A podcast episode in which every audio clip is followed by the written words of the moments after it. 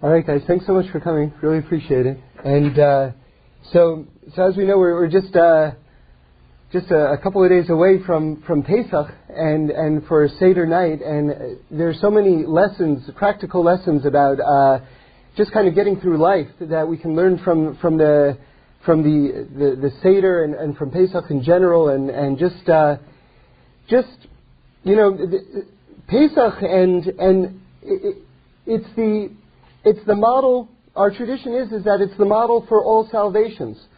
So so if you look into if you look into how it happened, you can find out so much about just the way God works in the world, and um, and there's so many there's so many instructive things about how uh, how we look for salvation and, and how maybe how how it actually comes. You know because you know, I'm reminded of a story. It's one of my favorite stories, but um, it sort of illustrates the point. When, when my uh, first child was born, and I didn't really have any experience with uh, babies or anything like that, and they, they, they don't have the capacity, young, very young children, newborns, to see very far. They can just see, like, uh, I don't know how many inches in front of their face, and that's it and our baby was crying and crying. And you know I thought okay he's hungry. Let me get him give him a bottle. And so I said to him look I'm making you I'll make you a bottle I'm making you a bottle. So I don't I don't know. They if he understood that I guess babies don't speak English necessarily. But but I was trying to reassure him. That's the point. I was reassuring him. And he wasn't responding to the reassurance. He was crying and crying and crying. And I was making the bottle knowing that this is what he needed, and yet he was crying and crying. He, he didn't see it, and, and I filled up the bottle, and, and I had it, you know, maybe a foot or two from his face, and he still didn't see it. And I'm thinking to myself, this is what he wants, and he's crying and he's crying. And then finally I put the, the bottle in his mouth, and he stopped crying. And he was happy. That's, it was like, ah, it's exactly what he wanted. And it struck me that that's that's me, that's us, that, that's everyone. That so often God is preparing our salvation right in front of our eyes and we don't have the eyes to see it. And so it's very instructive to know, to have sort of like a, a model case in salvation, which is what the, the Pesach story is, the redemption of the Jews out of Egypt. That's what it is.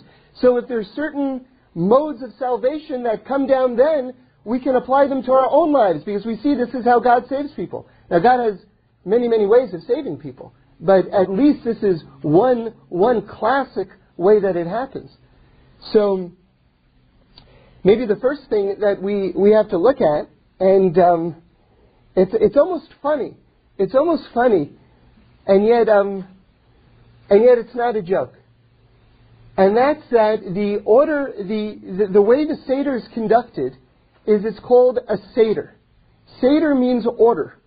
Now, anyone who's ever been to a Seder knows that there's no order to this Seder.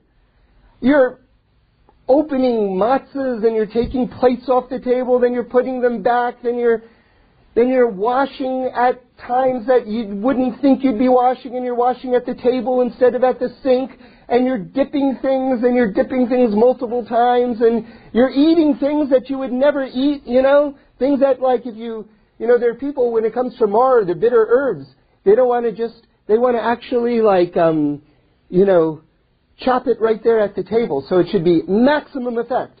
And, and I've done it so that literally tears have been flowing from my eyes, you know? I mean, it's, it's, it, it can be super strong or, anyway, what I'm trying to say is, is that the whole, and then you're hiding food, and then you're rewarding kids for having stolen food, and, you know, so, so, and you're negotiating to get back something you may not even be hungry for. So, what I'm trying to suggest is, is that this, the notion of calling that balagan, that, that sort of like craziness, a Seder, and, and, an ordered, you know, like the model of order, is interesting. It's, it's striking. And yet, I think that the sages are, are communicating something extremely deep. And by the way, I heard from Reb Shlomo, who said in the name of uh, uh, Pshisk that, that the Haggadah was written by Eliyahu. And so, so this, this divine order that's come down,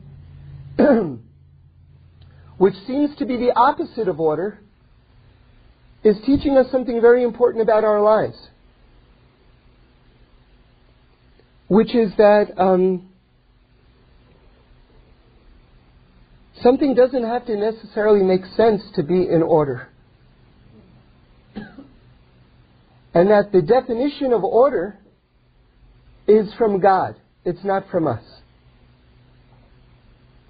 And that some things that seem like, hey guys, some things that we're, we're sort of asking this question, how could it be the Seder, which seems to be like it's one crazy event after the other, but it's called the Seder, it's called in order.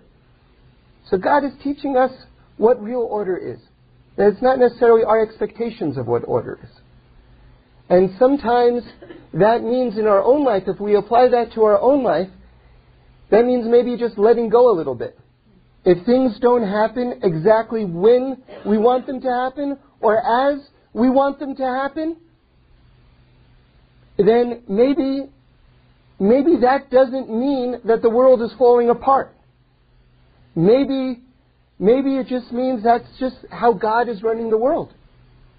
And that there is an order to it. And that certainly is the case in our own lives. And so, so, so that's, that's, that's, that turns the entire Seder into a meditation of sorts. You know, as things sort of roll out, right? Because who, who eats a potato dipped in salt water as like an appetizer? or a little parsley. You know what? You, you're serving steak tonight, honey? A barbecue? That's great. You know what I would love? A little parsley dipped in salt water before the steak. That would be. Who does that? No one does that. But but but in other words, when you hit the initial conundrums of the of the Seder process as it unfolds, use it as a meditation. That just as this is unexpected, that I know that this is by divine providence. So, God, when the next thing happens in my life that I just can't wrap my brain around, let me also know that it's from you. You know? And you can really pray for strength at the Seder. The Chernobyl Rebbe says that basically, basically, okay, so he, he wants to give an answer to a question that everyone asks. It's a very old question. You know, when the Jews uh, were redeemed from Egypt, we had really, I mean, we, we had good things still that about us, no question about it, but we really had fallen to a very, very low level. Says, it says that we had fallen to the, out of 50 levels of impurity, to the 49th level of impurity. And there's even an opinion, I forgot just a second who says it, that there is no 50th level of impurity. Right? So whatever the lowest level we could have fallen to, that's where we fell to. And in fact, I heard a beautiful, I heard a beautiful thing from my brother-in-law, giving a shot, a, a, an explanation of what is the 49th level of impurity. What does it mean that we fell to that low place? What does it mean that if Moshe had come a moment later, that, that we wouldn't have been able to be saved? What, what does that mean exactly? And listen to this. I love the, I love the, non-mysticism of this answer. You know, it's just, it's just totally like straight, rational, heartbreaking answer.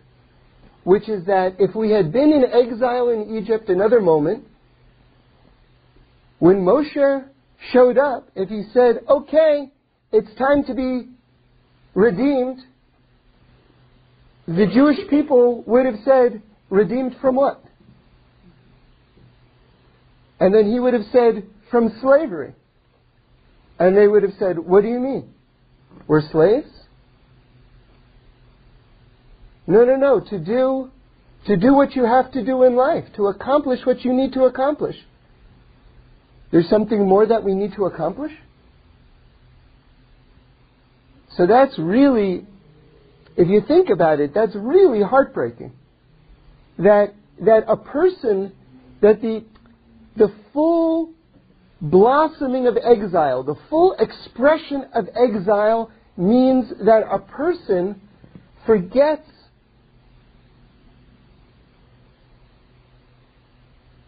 that they can do more in life, or that more is expected of them, or that the degradation that they're living in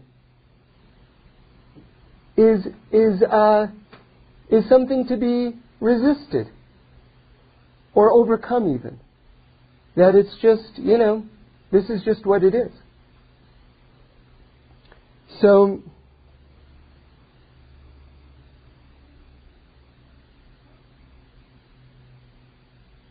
So let's keep on going. So it's a meditation over order. And you see another expression of that. You know something, before I just tell you this idea from Beshalach, um, let me just get back to this notion of the Chernobyl Rebbe. So when, when, when the Jews were, were uh, crossing the Red Sea, and the waters were going to come down and they were going to wash away the Egyptians. Or maybe I'm not ex- exactly sure when this question came up. Maybe it was before the Red Sea had opened. I'm not sure exactly when it happened. But the angels asked this big question. The, the, the accusatory angels asked a big question in heaven. And they said, Why are the Jewish people, who, as we just said, had descended to this 49th level of impurity, why are they any more worthy of a miracle to be saved than the Egyptians. Both of them worship idols. Why should the Jews be saved and the Egyptians be punished? So that's, boy, that's, that's heavy duty, right? That's the, the angels themselves are saying that. And so it turns out that, that we did have um, reasons to be saved. And now, and there are many question, answers to this question, but I want to tell you what the Chernobyl Rebbe says, because it gets back to us and what we are able to accomplish at the Seder uh, individually and as, as a community. He said, you know, Seder night, Seder night is the capital of Chesed. It's the capital of all of the kindness, all of the goodness that Hashem is flowing into the world for the entire year. So Seder night, you're really at the gates of goodness, and it's just it's just pouring out that night. Okay? And that and that the Jews believed that God was going to save them. So they were able to sort of like harness all that goodness and turn it into a concrete virtue through their belief. And that belief that they had was the mila, was the sort of like the check in the plus column that then saved them and distinguished them at the time of the splitting of the Red Sea. So in other words, when we're sitting Seder night, we have to be aware of the fact that there's a tremendous flow coming down. And if a person can, can, can take that and turn that into a concrete resolve of some sort, even if it's just to believe in Hashem more, then they have something very special, which is a, which will be a guardian for them through the year. So, it's something that I've mentioned a couple of times, but it, it, it's important to have it in mind, and I just want to say it again. Please keep in mind the fact that when we had the first Seder, which is celebrating our freedom, we hadn't left Egypt yet. We were still technically slaves. And yet we were celebrating our freedom while we were still slaves in Egypt. A full on celebration of our freedom. Now, God, in His infinite wisdom, since He was going to take us out the next night, right, or the next morning, couldn't He have said, okay, tomorrow night you'll have the Seder? So for all time, you'll have the Seder once you've left the border of Egypt. I mean, it would have been the easiest thing in the world to, to do. In fact, it would have been even more logical to do it that way. And yet, God is giving us the, the deepest, deepest teaching about what it means to be free. He says, no, no, no, no. Look around you. You're in Egypt, but where are you really? You're in my arms. You're with me. Okay, so it looks like Egypt. It doesn't look so good. You think you're any less with me? You think I'm any less running the entire world? I want to give you the power for all times to be able to be in the darkest place and to understand that you're free no matter what you see around you and not to be afraid. That's an incredible gift that God gave us to celebrate our freedom while we were still slaves in Egypt. And remember, there's another aspect of it. It's not, it, it, it, it's something that concretizes this idea. So it's not just an idea. The eating of matzah itself, remember, there's, there's only one positive commandment which, which the Torah has us do at night. It's just if you learn through the mitzvahs, that's just the way it works out. That's the eating of matzah Seder night. So God, with the matzah, the positive night always stands for exile and darkness in our lives. So when we eat the matzah, God is telling us that we have the power to break through any darkness in our lives. Not to be afraid by what we see around us. You know, so many of us, and it's human nature to a certain degree, and uh, we're going to talk about this in terms of searching for chametz in a second. Once we see too much opposition, we shut down. Right? We just shut down. And so God is saying, you know something? At nighttime, eat matzah. You know, when the going gets tough, eat matzah. You know, when it's nighttime, that's when you've got to make a positive play. You've got to make a move. Open up the gates. Open up the gates. So, so everyone knows that before before Pesach starts, you've got to get rid of all of the bread products, all the chametz. And there's a, a very interesting uh, sort of way of, of searching for it, which is you have to use the light of a candle, and the Gemara says you can't use the light of a torch. So it seems strange. A torch gives off a lot of light, right? So if I'm looking in the darkness for you know, things that I shouldn't have in my house, or on a much deeper level, things that I shouldn't have inside of me, because everyone knows that the search for chametz is really the search that we do looking into ourselves, into our own actions, trying to get all the anger out, right? Because anger is compared to idol worship. What is it? Why am I so angry at you? Because I think you did it. Everything comes from God. That doesn't mean if someone does something bad to you that they're not responsible. They are responsible. They shouldn't do something bad from, to you. But you have to understand what the source is. Right? If you attribute, what is all idol worship? All idol worship is because people don't think high enough to the ultimate source. You know, there are stratas and stratas and stratas of, of, of the heavenly realms. And there are angels, all different types of angels, and there's a there's a uh, there's a side of kedusha, the side of holiness, and there's what we call the the sitra achra, the the other side, the, the forces of impurity, all the way up. But eventually, all the way at the top of heaven is Hashem, who permeates all of the realms, and it's all one, and it all works for Him, and there's no contradiction. It's all an ultimate perfect oneness.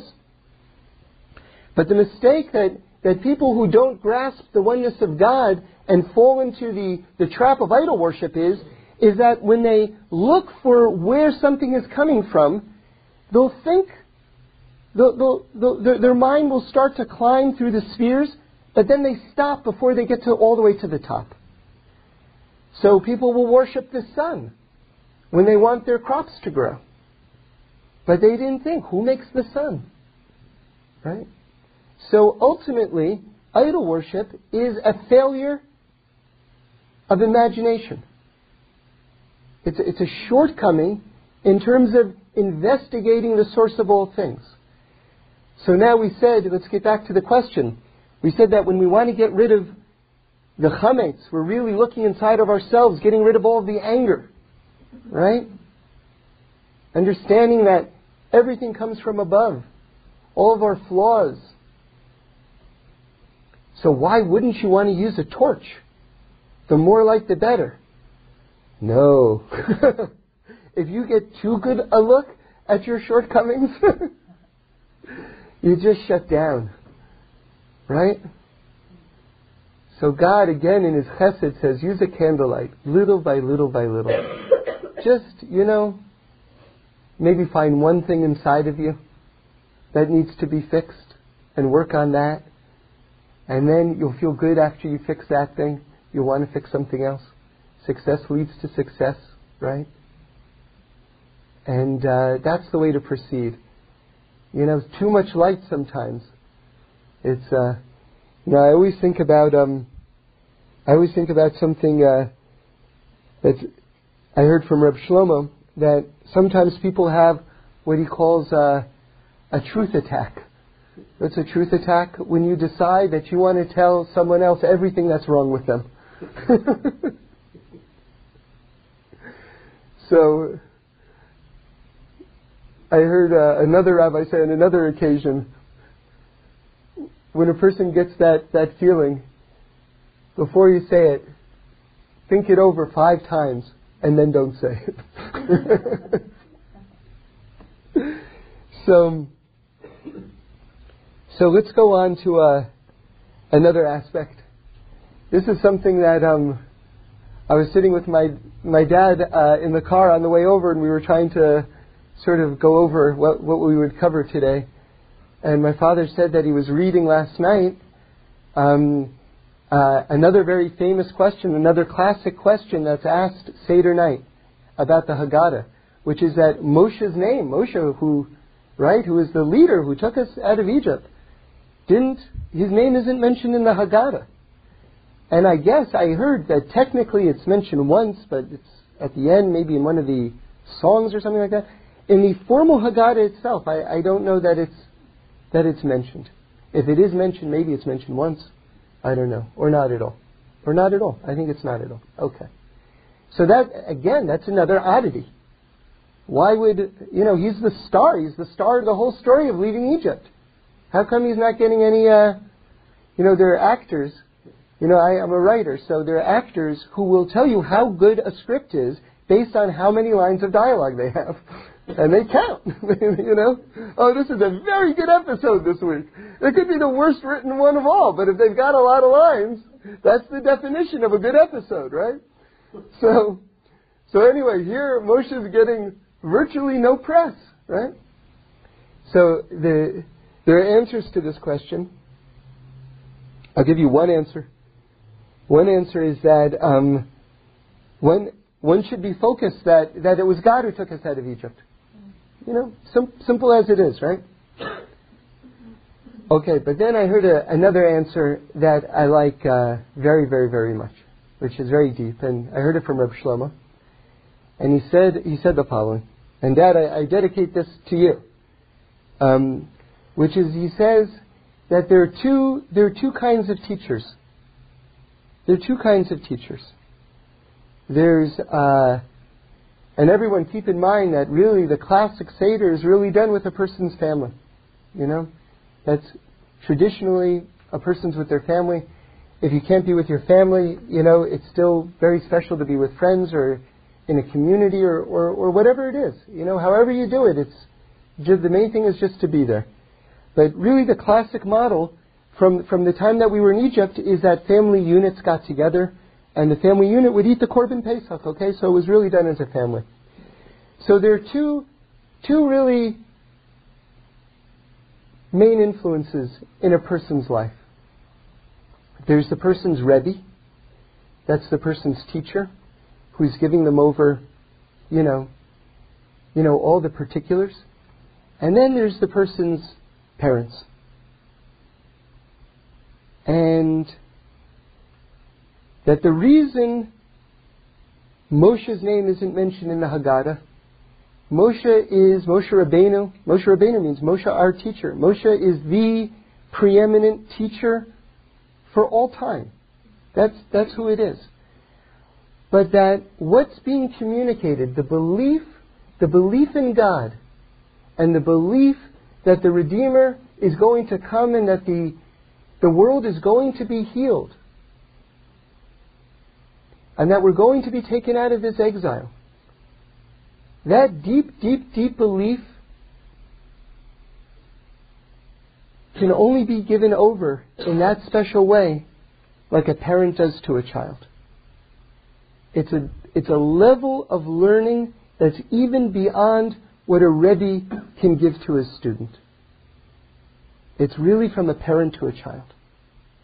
And that's why Moshe Rabbeinu's name isn't mentioned. That's what Reb Shlomo says. So, you know, I want to share with you uh, a thought that I, I, I, I just learned uh, in the name of the Vilna Gaon from Rabbi Smiles that I thought was special, and it's something to, to have in mind when you go through the four cups of uh, wine or, or, or, grape juice or whatever it is for the for the for the seder, and uh, the Vilna Gaon says something really special, and there's almost like this is something very sort of funny in in in in, in the middle of this slide, I think, which is that uh, the first cup that's kiddush, right? So the first cup, he says that the four cups takes you through the history of the world. From now till, till, till, till the perfection of the world. So the first cup is Kiddush. So that stands for everyone making themselves holy, right? That's everyone kind of getting their acts together. And after you finish making yourself holy, the second cup of wine, that goes on the days of Mashiach. That's the arrival of Mashiach.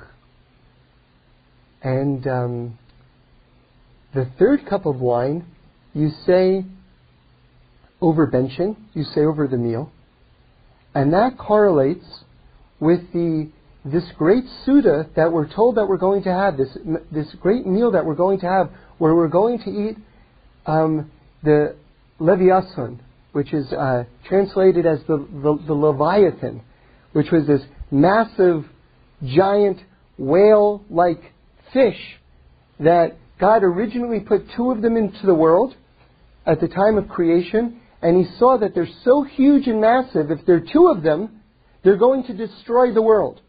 So he took one of them and he saved it as the feast for the righteous at the end of days.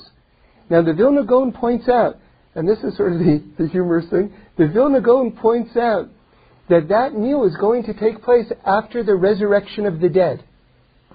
So Rabbi Smile said to me, so that means that after everyone is resurrected from the dead, it's time to eat. Like, it's so Jewish. It's so, that's so great.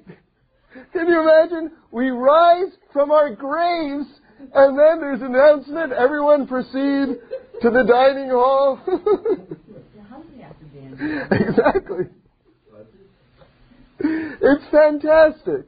It's fantastic. It really is. So, so I'll tell you, for those of you who are looking for your soulmates, let me just tell you a thought that uh, comforted me during my search, which is that, um, you know, uh, and then we'll get up to the fourth cup in a second. Well, let me just finish that thought and I'll get back to the Leviathan. So the fourth cup then is the is Olam Haba. And we say that at the end of the Seder during Hallel.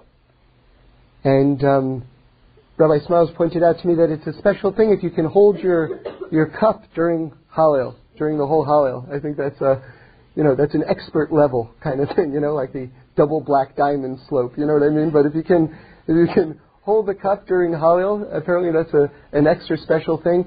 And that's, Hallel is just the total praise. That's just total thank you to God and praising God and that's the fourth cup, and that's that's talking about you know, that's talking about already the the perfected world. That's olam haba. Okay, so the first cup is you're making yourself holy. The second cup is the arrival of Mashiach. The third cup is the meal of the uh, Leviathan after Techias Hameisim, after the resurrection of the dead. And the fourth cup is Olam Haba. That's the that's said over Hallel. That's the that's the perfection of the world. Okay. So now what's this sort of uh, side thought about the Leviathan? So I thought to myself, isn't it strange? I mean, it sounds like a kind of like a, a, a simple question, but I, I haven't seen it asked. So, which is that God knew that these fish were so big, if there were two of them, male and female, right? I assume. if there were two of them, that they would destroy the world. So if he, he must have known that in advance. If he knew that in advance, why did he put both of them down to begin with? So, so I wanted to say like this, that because the way God runs the world, he doesn't bring some, something into this world, a living creature into this world, without bringing its match into this world. You know? Even if he sees that it's going to destroy the world right? Which of course he doesn't allow to happen. So, so, but he doesn't bring any of us into this world without bringing our soulmate into the world also. And I thought to myself, that gave me a lot of, that, that told me that my soulmate is out there. And I don't want to destroy the world, and I hope she doesn't either, so, so how much more so, you know, should we be zocha to, to, to find each other. So, so maybe, maybe during the third cup, that might be a time to just say a prayer. Everyone should find their soulmates.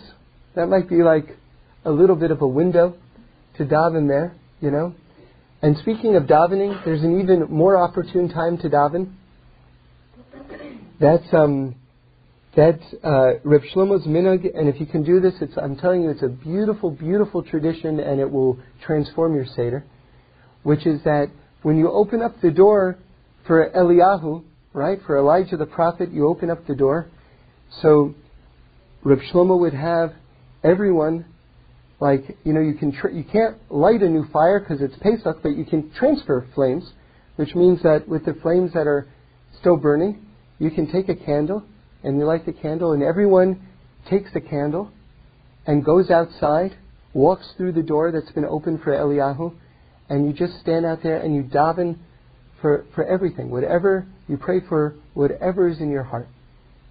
And you know, because the door is open for Eliyahu, Eliyahu announces the arrival of, of, of Mashiach, of the perfection of the world. So to speak, just like something happens below, so it's happening above. So all of the doors are open. All of the gates are open to your prayers at that moment. And um, even if you can't necessarily uh, get out there with a candle, just the opening of the door, that's really the time to, to daven for everything. And, uh, and so I just want to, um, I just want to end on uh, just one, something that happened to me yesterday which um, which was meaningful to me. Maybe it will be meaningful to you. So uh, I I bought my wife a pair of uh, sort of uh, of earrings. I, I thought they were nice. I, I think they were special. They were made by an artist, and you know they were they were uh, they weren't cheap.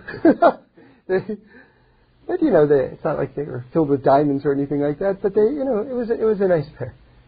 And uh, anyway, it, it happened that uh, sometime over yesterday, my one of them was missing, and so that that was a sort of a, a source of sadness. And uh, my wife sort of like looked around the house for it and couldn't find it, and she said to me, "I thought it was in the house, but who knows, you know." And they, I don't know if you're an expert on earrings, but some of them have like little latches, bless you. Some of them have little, sort of like, almost like, I don't know what you call them, latches or locks behind them that keep them on. Others just don't. And so those are the ones that are, you lose most easily, and that was this kind. So she said, well, look, when you walk back for, sh- for shul, I was going back for, to hear the Shabbos Hagadol Drasha, Mincha. She says, when you go back to shul, just check along the sidewalk, because maybe, maybe you'll find it. And I thought, uh, well, okay, I, I'm, I'm not going to find it. Come on. So, and then, so I don't know if you've ever had to look for something like that, but I left, I left the house, and you know, you have to walk with your neck like at shoe level, which is sort of uncomfortable. and and I'm walking, and I'm just kind of looking, and, you know, I have to also get there, so I'm not walking slowly. I'm walking at a normal speed in this sort of like hunched over position. And, and I'm just wondering, you know, am I even going to find it? Even if, even if I were to walk by it, theoretically, would not, would I even see it? And every once in a while I walked by a paper clip and I noticed the paper clip, so that gave me some strength. So if I noticed a paper clip, that's silver. Maybe I noticed something that's gold, you know? So I'm walking, I'm walking, I walked one, two, three, four blocks, nothing. You know, and at this point, you know, my neck had sort of just, my chin had just sort of settled at my chest, you know, and I'm just kind of walking. And sure enough, there it is. I, I took a step and just clear as day, there's the earring right on the sidewalk. I couldn't believe it. I could not believe it. I picked it up, put it in my pocket, you know, thank God. And uh, thank God for all the things that we think are lost but aren't lost that are there that we don't know are there. So that was good for another block worth of praise of God. Before I ran out of ideas on that one. and, um, but I thought of something else, and this is the point of why I'm telling you this story, which is that um,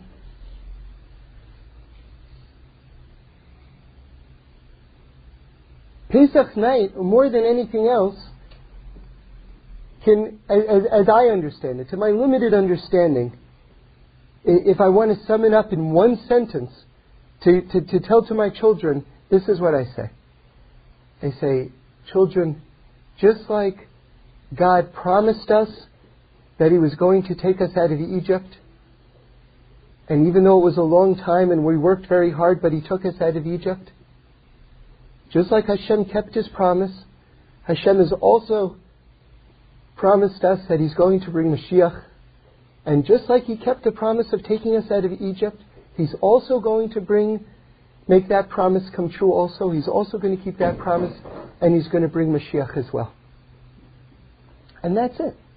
That's, that's, that's the entirety of Seder night as, as I understand it right there.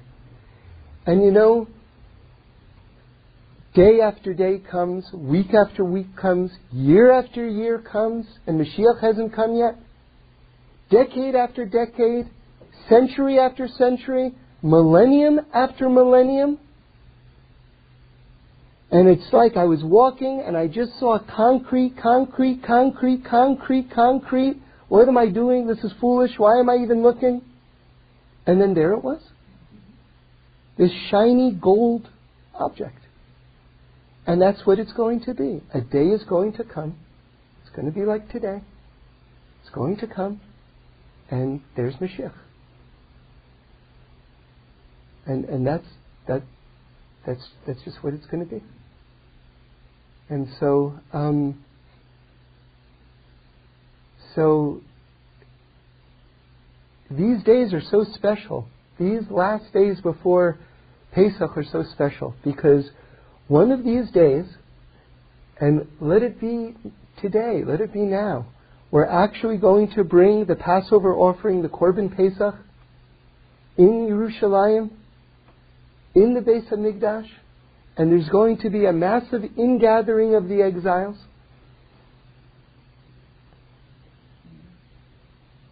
And um, now is the time for it to happen because because Pesach is Wednesday night.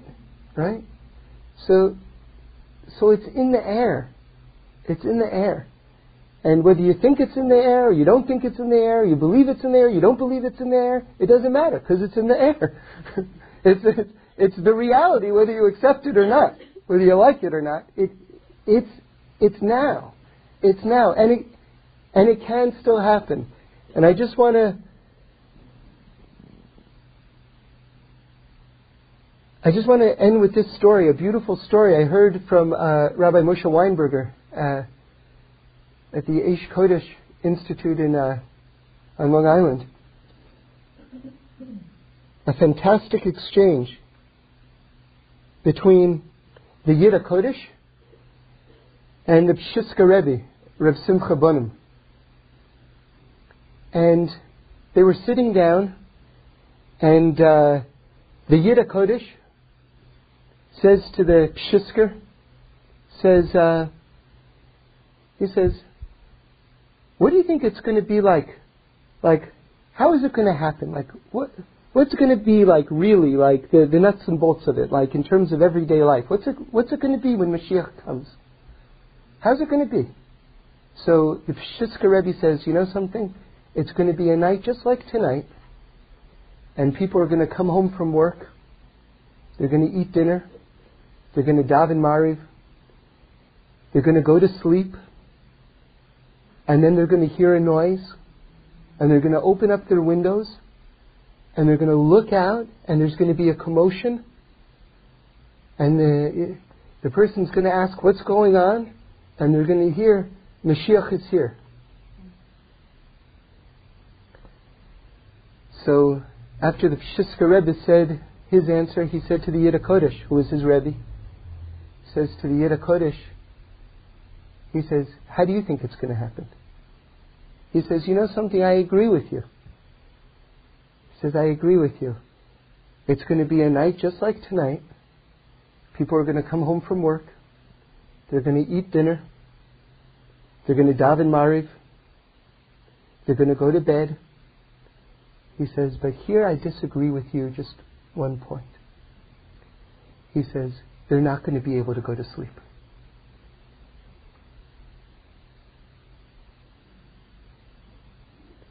In other words, that energy, that, that, that, that, that energy of Mashiach, that energy of perfection, is going to be so alive in the air that no one is going to be able to go to sleep. And uh, it's here right now. And the more sensitive ones among us feel it right now. And uh, I just bless us that we should all feel it and that it should keep us awake in the best way, not rolling in our beds, as they say, fetching the bed where you can't get to sleep, but you don't get out of bed. but that it should keep us awake in the sense that it should just drive us, drive us to doing good and beautiful things that will bring so much pleasure to Hashem that he won't be able to hold himself back any longer, and that he should just finish the process of creation and the perfection of the world. It should be a good Pesach for all of us. Yeah.